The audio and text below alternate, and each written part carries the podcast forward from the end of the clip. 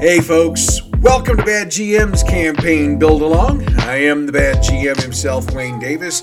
And as you know, we're going to be working together for the next little while to build a campaign setting, characters, and a campaign for Deadlands Classic. Now, before we move on with anything this week, the first thing you might have noticed is we've got ourselves some brand new theme music.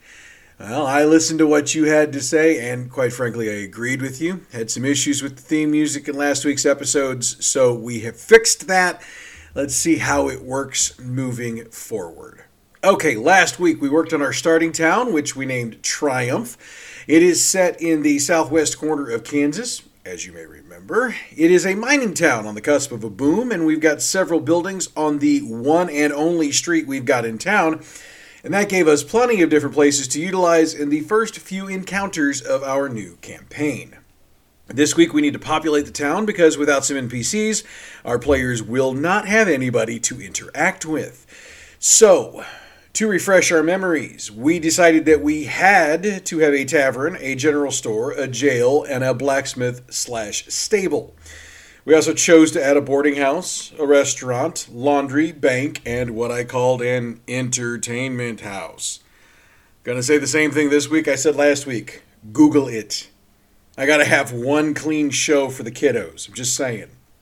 We also know we've got the mines about a half hour walk northwest of town and a couple of farms a couple of miles north of town. And by the way, last week I said not once but twice that the mines were northeast of town. That is a mistake. I apologize for messing that up. And if that makes your map look really weird now, I am so sorry. Um, but I mean, the reason that we set the tavern and the restaurant and the entertainment house and the general store the way we said it was because I was intending the mines to be northwest, and for whatever reason, I kept saying northeast. So I screwed that up. There's a reason. Uh, there's a reason I'm the bad GM. I screwed that up, and I apologize. All right, so next big question we have to answer is who runs all of this stuff? Right off the top, I want to make it clear that these are the people and names that I chose to populate Triumph with.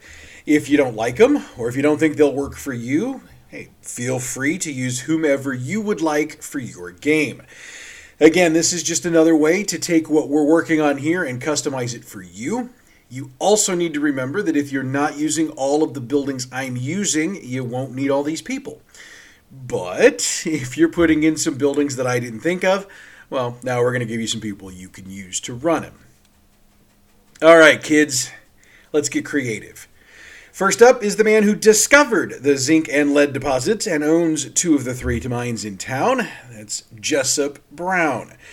Jessup's in his mid 30s, and besides owning the mines and founding the town, he's also the town mayor. And he's also the owner of the saloon, which I've named the Triumph Tavern. Why so many hats for Mayor Brown? Okay, here was my thought process.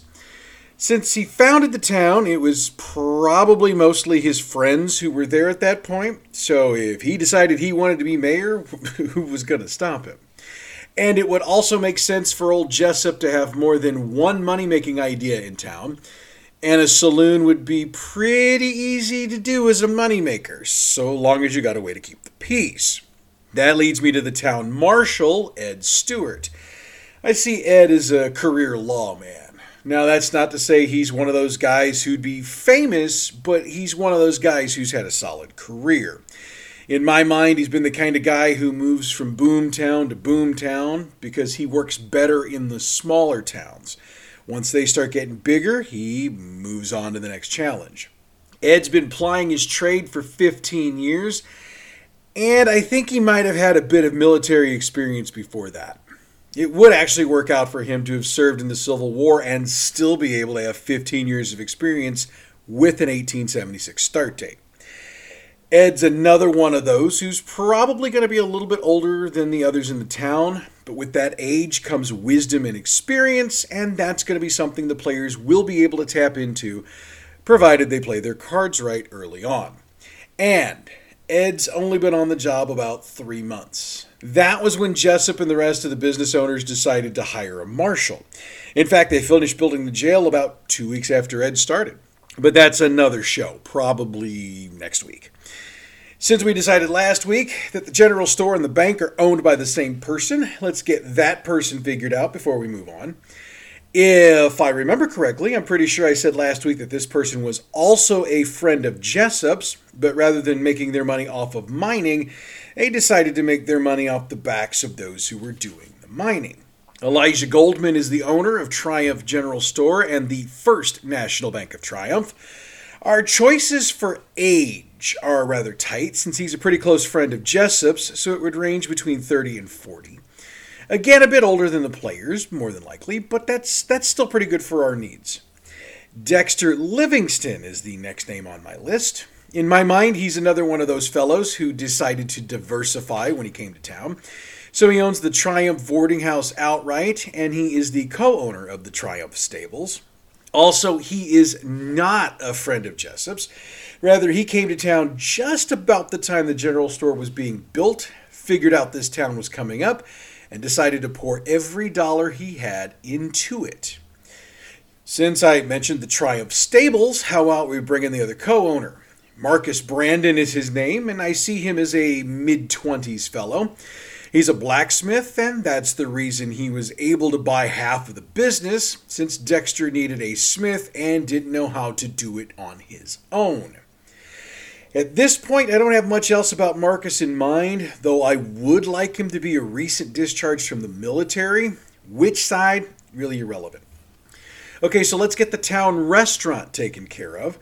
I decided to name it Mother's Kitchen, and for the record, it serves three meals a day, Monday through Saturday. Sunday, it's the home for church services, but no food is served.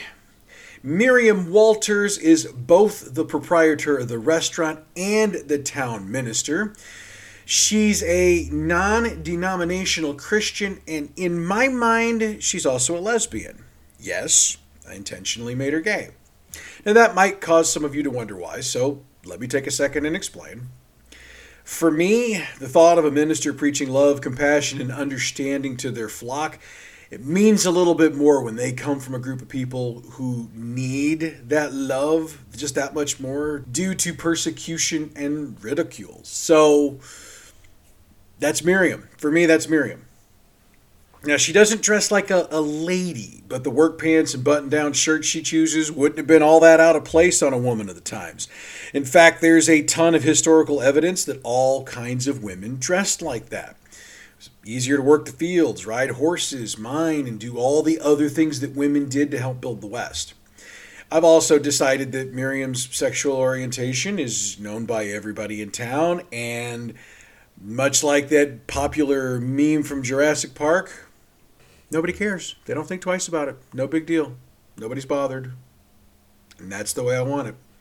Now, look, I get it. It's probably a little bit idealized, but it's my game. I'm doing it my way. Your minister can be whomever you want, so can the owner of your restaurant. Now, Miriam's the oldest woman in town at 40. She's more gray than blonde these days. That doesn't seem to bother her, and she can drink, gamble, and swear with the best of them. I, I think she's going to be a whole lot of fun to play on my part. I just have to keep in mind play her respectfully. Don't play into stereotypes and don't overdo it. that last one's going to be the big one. Don't overdo it. Now, before I move on, I do need to point out something that I did not point out last week in either one of the episodes. In discussing the background of the Civil War and the alternate history of Deadlands, Shane Lacy Hensley expressly said that slavery does not exist in his version of the continental United States. He admits as well that that idea is probably idealized, but as he also stated, the idea was to create a game where everybody at the table could have fun playing it, and dealing with something like the concept of slavery has the potential to bring the mood way down as it should. I said that so I could say this. I'm pretty sure a decent number of citizens of Triumph are going to be African American or definitely non white. I just haven't decided who all will be just yet. I'm leaning towards Elijah being black, though I can't give you a good reason why. I think I just I just see I just see like Denzel Washington. I don't know why, but it's what I see. I also think either Dexter or Marcus will be as well. But again, I want to be clear. These are decisions I made for my game. You populate Triumph however you want. All right, since I've got an entertainment house, we need to name it. It's called The Whispering Mile, and Maisie Adams is the proprietor. I decided I wanted her to be young, about 16 years old, but I've also decided she's way smarter than she should be, and frankly, more street smart and world savvy than she should be for that age. Again, I haven't decided just why yet, but that basic background gives me something to work from. I also decided that the Whispering Mile needs an enforcer of some type, which would be the norm for those types of establishment, and Julio Marquez fits the bill. Julio is Mexican, and I decided I wanted that because I think my group might head south of the border at some point. And I wanted to season the early sessions with someone who might be a link to an adventure or two in Mexico. Julio's in his mid to late 20s, and he sees Maisie more like a little sister than a boss, but he respects her nonetheless, and she shows him that same level of respect. Julio is also the man Ed Stewart taps in a pinch when he needs an extra hand on short notice. So this means I'll also need to play him like a man who can definitely handle his business. Now, I haven't decided for sure who owns the laundry in town just yet, but I am leaning towards making that individual of Asian descent. Okay, I realize I'm playing into a bit of stereotype on this, but hear me out before you go to cancel me. This is another opportunity to lay the foundation for more adventure hooks throughout the adventure, because, both in the game and in reality, there were thousands of people of Asian descent who made their way into the American West to build the railroads, try to mine, and to make fortunes. History has also shown that many of these individuals settled in towns and opened laundries or restaurants. Those are the ones we hear about primarily, but those aren't the only types of businesses they opened. Just take a trip to San Francisco and trust me on that. Again, if I go that way, I have to keep in mind to play them as respectfully as I can. Of course, if that concept bothers you, change the owner to someone else. There, there's no shame in making your game comfortable for you and your players. I've also decided I want Triumph to have a doctor, but I don't think I'm going to start the game with him in town.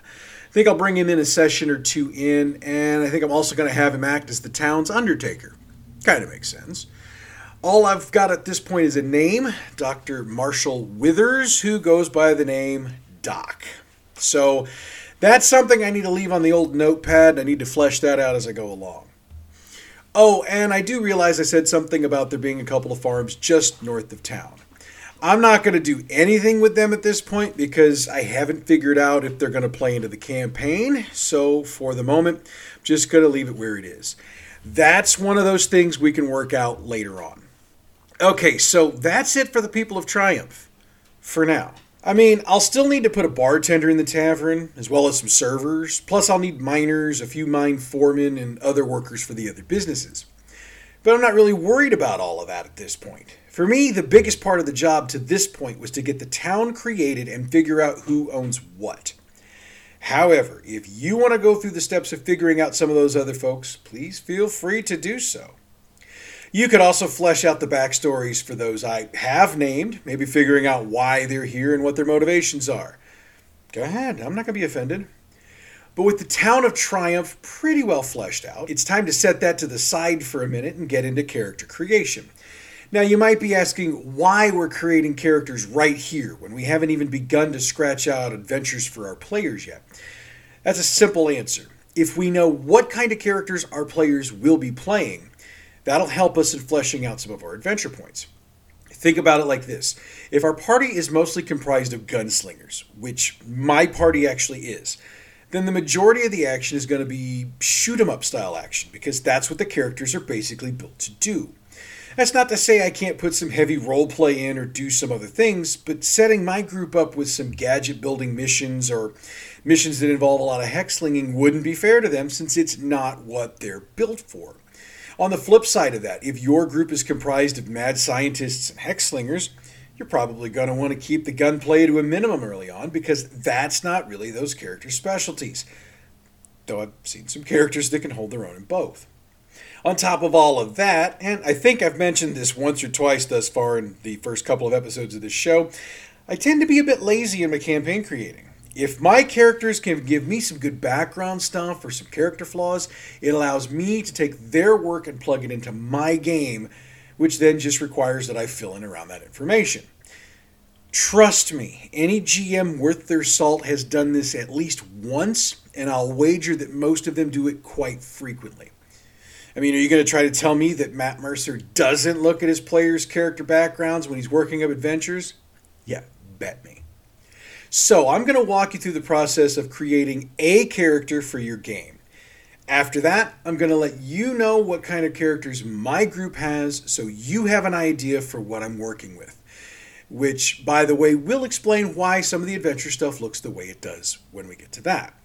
All right, so enough background. Let's get creating. For this, you can go straight to Chapter 2 of the Player's Guide, which, of course, is trademarked and copyrighted by Pinnacle Entertainment Group. Needed to get that out there. The very first thing we need to decide is what kind of character do we want to create? Like I said, I'm going to tell you in a little bit what my players created, but for now, let's just decide what we'd like to create for ourselves if we were going to play a character. Oh, and if you decide to create a really cool character, let me know. If I could find a way to include it, we just might make it an NPC in this game as we create our way along. You can't make this audience participation and then not allow the audience to participate. If you've only ever played D&D, this might seem a little bit confusing for you because Deadlands doesn't have classes. So you have to create a concept for your character before you roll dice, draw cards, and fill out a character sheet. That's going to be different for a lot of gamers. But I've found that if players have a good idea of what they want to be before your session zero, you can get the character creation process done in a couple hours. I should point out that pages 81 to 102 contain character templates that give you some pretty good spots to work from if you've got a basic idea of what you want to do. However, even if you do want to play one of those, I still recommend creating your character from scratch. My character concept for our purposes is an older gentleman thinking late 30s to early 40s. He was a soldier before the Civil War, and they don't really talk about a lot that a lot in the Deadlands rules, but in in real history, that period between the Mexican War and the Civil War, it was sometimes interesting, sometimes boring. We make that work here. He was so traumatized by the ideas of war and conflict, he left the army as soon as he could. When the Civil War began, he took off for the West because he had no desire to fight. In fact, he is so traumatized by the concept of a war, he fell into the bottle as soon as he made his way out West. His drinking continued until about 1870 when he had an epiphany. Drunk, broke, and sleeping in an alleyway, he was accosted by a couple of ne'er do wells who intended to take anything on him worth anything, which really wasn't a whole lot at that point, and then they were going to kill him. However, before they could finish him off, somebody scared them off. What our man saw was a woman in a nun's habit brandishing a double barreled shotgun. After saving his life, the nun saved his life again. He dried up, cleaned up, and accepted the Lord in his heart. And he found he had abilities he could utilize. About a year ago, the nun who saved his life was killed by something weird. So, our man left the town he served for five years to get retribution, as well as to see if he can convert others. And that, ladies and gentlemen, is the background that we've got for our character. So we'll move from the background and concept to getting the traits chosen. Again, if you look at the player's guide, the various traits are detailed on pages 35 to 37. Since you can read them in full there, I'm not going to get into them in great detail here. But we do need to acknowledge that based on the background we've laid out, there are some things we need to take into account when we work out traits. Since he was a soldier, we're going to want his deftness and quickness to be decent. I say decent because in order to have survived combat, which I'm going to assume he has, though I haven't decided why, but in order to have survived it, he was going to have needed to be a decent shot and fairly quick on the pickup. He doesn't need those numbers to be too high, though, because he basically gave up that life for 20 years. So, slightly better than average would be sufficient for our needs, and I'll help explain that better in a bit. He's also going to need a high spirit and a good mien. The reason for that is because those scores will impact how he uses the powers that are granted to him through his religion, and it will give him the ability to give a good old fashioned inspirational sermon. So, we're going to draw cards for the trait dice at this point, which means we're going to need a character sheet. For the record, there's one in the back of the player's guide that you can copy for personal use, so do that if you'd like. Pinnacle also sells character sheet PDFs on their website at peginc.com. With your character sheet in place, grab your deck of cards and remember to leave the jokers in the deck. Draw 12 cards. For the record, I drew a black joker, ace of spades, ace of hearts, king of diamonds, 10 of spades, 10 of hearts, 9 of diamonds, 8 of clubs, 7 of hearts, 6 of clubs, five of spades, and four of diamonds. Since I drew a joker, I'll need to draw another card because I have to figure out a suit for the number of dice it'll be, and I'll get to that in a minute. Well, actually, let's just do it now. Drew a spade, I put it on the joker. Now, we got to toss two cards. You can't toss jokers, and I wouldn't want to anyway, because thanks to the spade I drew, I get 4d12 to put into a trait, which is the highest number of the highest die I can get. So we'll set that bad boy to the side and detail what's worth what so we can decide what to toss. Aces are D12s, kings and queens D10s, jack through 9 is a D8, 3 through 8 is a D6, and deuces are D4. Insofar as the number of dice, spades are 4, hearts are 3, diamonds are 2, clubs are 1. And yeah, I realize I just threw a lot at you real quick. Trust me, once you pick it up, it's like this, like it's nothing. So, keeping all of this in mind, we're going to keep the aces, the king, the tens, and the nine because hey, those are those are really good dice. So we've got to decide which two out of the four through eight are going to go. Now here's how I would do it. Since they're all a d6, it comes down to the number of dice. And since clubs are only one die, to me it's a no brainer. So the eight and the six of clubs have to go. I mean, they'd only bring us 1d6 each, so they got to go bye bye. okay, so with that done, let's get our traits organized. You're going to want your character sheet for this, or at the very least, take your notes really, really good now and transfer to the character sheet once you get it printed off. I'm not going to judge. I've created D&D characters like that for 30 years. All right, I said a minute ago that we needed a high spirit trait. So let's drop the Joker with the spade on it. That gives us 4d12 in spirit, and that will more than work well for a religion forward character. We'll put the spade back in the deck, but we're going to hold on to the Joker. There's more coming on that in a minute. Next, we've got the two aces, which give us 4d12 and 3d12. Going to put 4d12 into mien, and I'm doing that because over time our character has seen and done things that would curl your hair. That would lead him to be an outstanding storyteller, and some of that would have to work for our needs. The 3d12 is going to go into quickness, and my reasoning for that is twofold. Quickness controls quick draw, and even if I don't put anything into quick draw later, I've got the dice for it if I need it to be. Quickness is also used for initiative. You roll your dice with a target number of five, and you draw cards in increments of five to determine when you're going around, if you get to go at all. So, having d12s makes a lot of sense. Having three of them makes even more sense to me. Next up is the King of Diamonds, which gives us 2d10. I'm going to put that into knowledge. This guy's someone who's probably picked up a little bit of knowledge about a lot of things, but doesn't know a ton of stuff about any one thing. Plus, I think the focus on this character is more religion and spell slinging and less gun slinging, but he will if he needs to. So I'll put smaller dice into the shooting areas. Now it's the two tens and the 9. That's 4d8, 3d8, 2d8 for the record. Let's put 3d8 into cognition because I'd like him to be good at searching and scrutinizing, which run off of cognition. The 4d8 will go into nimbleness. Again, jack of many trades, master of one or two. We'll drop the 2d8 into deftness. That's where the shooting is at, and it'll make him a little bit better than average. So that leaves us with three cards and three traits. At this point, we've got 4d6, 3d6, and 2d6. 4d6 goes into smarts, 3d6 into vigor, and 2d6 into strength. To me, that makes sense just based on what we've worked out about the characters so far. Now, I'm sure you see grit, pace, size, and wind on the sheet. Here, here's how we do that. No character starts with grit, so that's a big fat zero. Think of pace as movement speed. It's determined by the nimbleness die. So since our guy's nimbleness die is a d8, his pace is an 8. Size, well, pretty much everybody's size is going to be a 6. That could change depending on edge or hindrance, which we'll get into in a minute.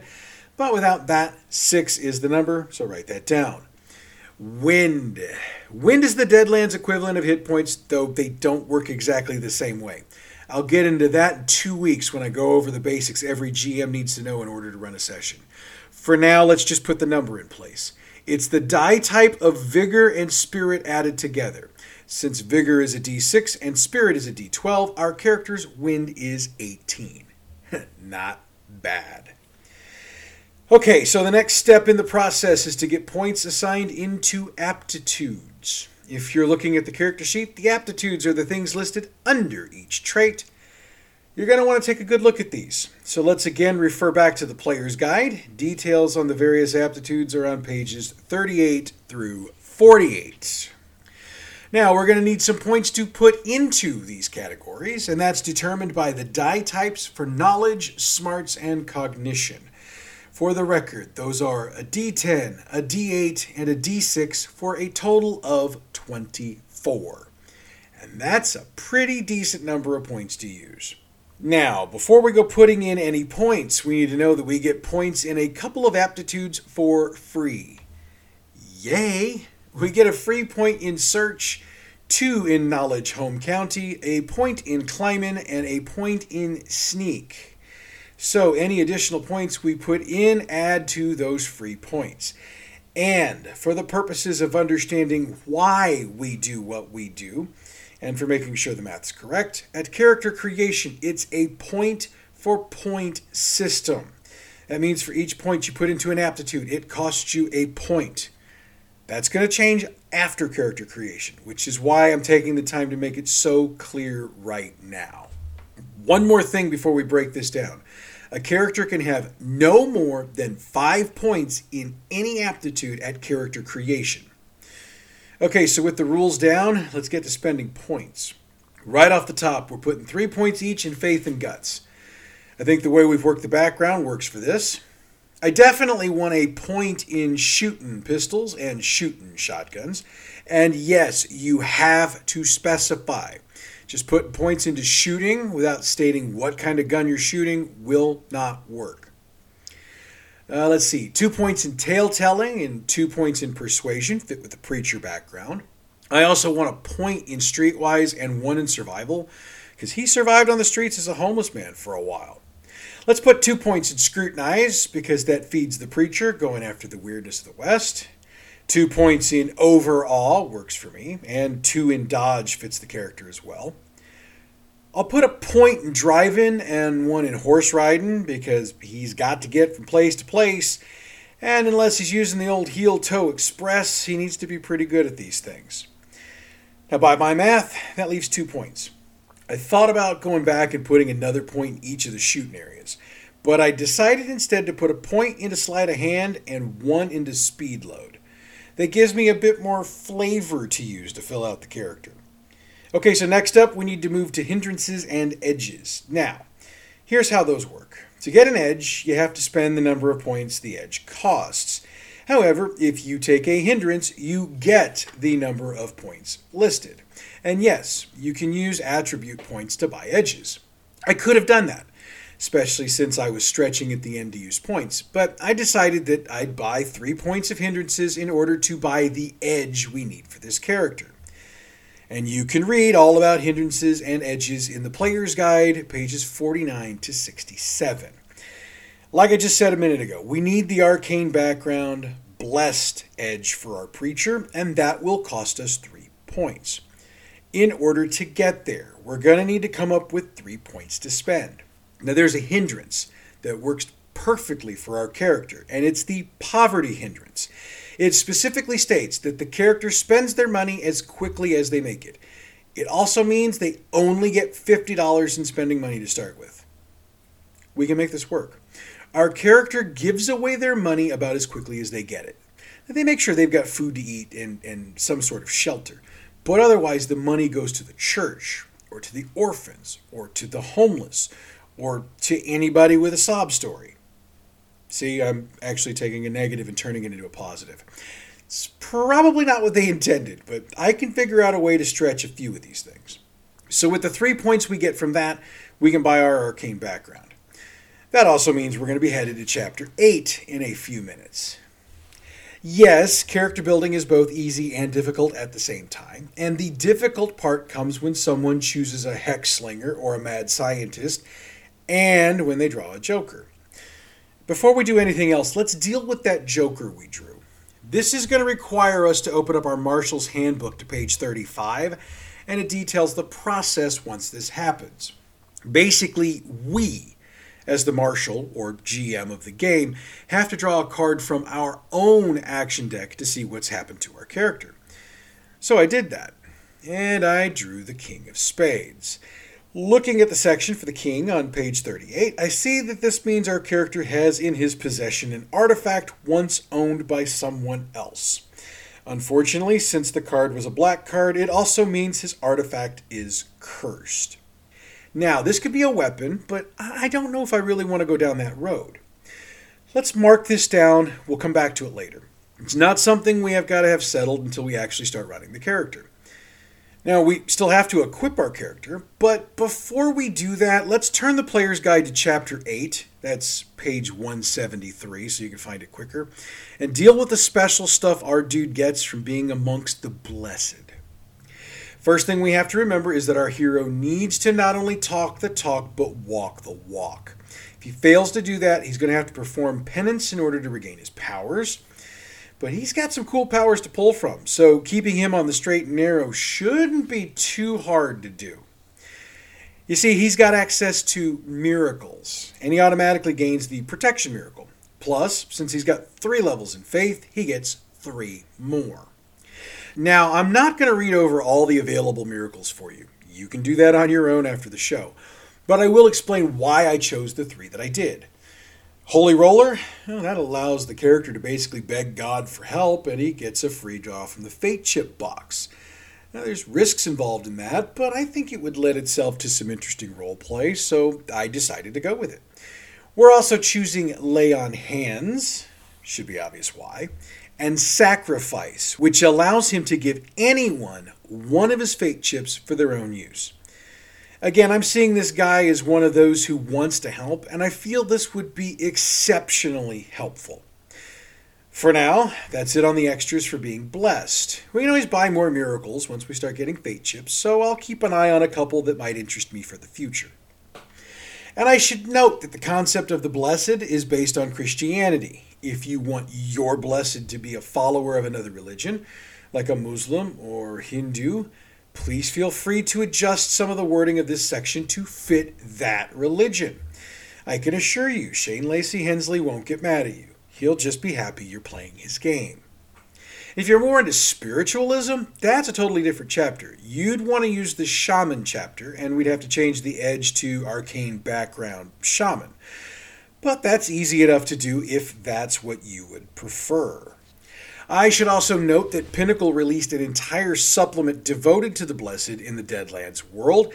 It's got a ton more miracles in it, along with new rules and suggestions for running your Blessed character. Now, I'm not going to use the supplements in this show, but there's absolutely no reason why you can't use the supplements if you want to. At this point, PEGINC.com is going to be the fastest way to find what you're looking for, unless, of course, your friendly local neighborhood game store just happens to be flush with old Deadlands Classic stuff in their used section. All right, finally, we're going to equip our character. Flip the page to 75 in the player's guide. It's where the gear is. Now, usually he'd get 250 bucks to get all the gear he needs, but because of the hindrance we took, he gets a mere $50. means we're going to have to buy cheapo gear for him in a lot of cases, which means he can get it between half and two thirds off the listed price. But that also comes with the chance the item will fail. With his clothing, I want him to have new ish clothes because he sincerely believes that if he looks good, he will sound good, he will make that kind of impression, and people will want to listen to him and follow him. So we drop $8 for a pair of boots, $2 for a pair of long johns, and 15 bucks for the suit. Tack on $10 for a duster and $3 for the fedora, and we've already spent $38.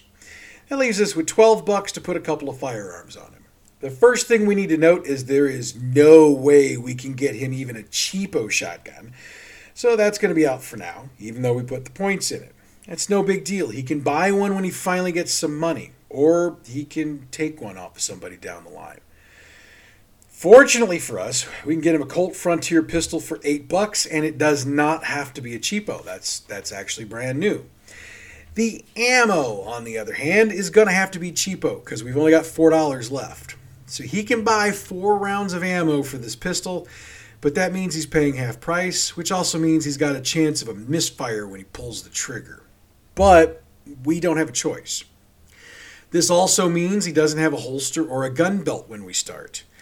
That's not that big a deal because he can holster his pistol in the pocket of the duster. It also means he's got no other gear on him. That means we're going to have to introduce him in town. Again, that's not a huge deal, but we'll have to work something up to explain why in the world that happened. Again, this is all background we can use to flavor the character, improve the role play, and give us story ideas as we move along. All that's left at this point is to name him, come up with his physical description, and we're good to go. And I know I keep saying he. This character could just as easily be female, non binary, transgendered, you create the character the way you want them to be. I tend to default to what I am a cisgendered Caucasian male in his late 40s. But you need to play the character that feels more like you. It's all good. With our character basically finished, I was going to detail what my players came up with for their own characters. But I realized I'm more than 6,000 words and 20 something pages in, and I know we're running long. So, here's what we're going to do. Next week, after I do the summary from this week's episode, I'll get into the characters my players created. Then we'll move on with the topic I originally announced, which is creating the first few encounters. It's all good, it will all be fine course, you always have the right to move forward on your own, and I encourage you to do that. I also encourage you to reach out to the show with your questions, comments, and concerns, and I will do my best to address them. If you're game, I might even read them on the show so our listeners can help you with your dilemma or so they can have the question that they might have themselves answered. I can't answer the question if I don't know it's there. I'll give the email address again in a minute, but it's badgmproductions at gmail.com. So, we're two weeks in, and we've got our town basically built and settled. We've got the basics of creating characters out of the way. We are well on our way to having a Deadlands game here. Sweet. Bad GM's Campaign Build Along is a production of Bad GM Productions. You can keep up with us on Facebook at Bad GM Productions, Twitter at Bad GMP, our Twitch channel is Bad GM, our YouTube channel, Bad GM Productions, and our email, badgmproductions at gmail.com. And again, our website, which isn't fully functional yet, but we're working hard to get it there, is badgmproductions.com. Like I said a minute ago, if you've got questions about things we've already covered on the show, or you've got something you'd like us to cover, reach out and let us know, and we will do everything we can to get your topic covered. Next week, we'll look into the characters my players created for this very scenario. Then we'll start building the various sessions of our game. It's going to be both fun and informative, I can promise you, so you're not going to want to miss it. Until then, I'm the Bad GM, Wayne Davis, and this has been Bad GM's Campaign Build Along.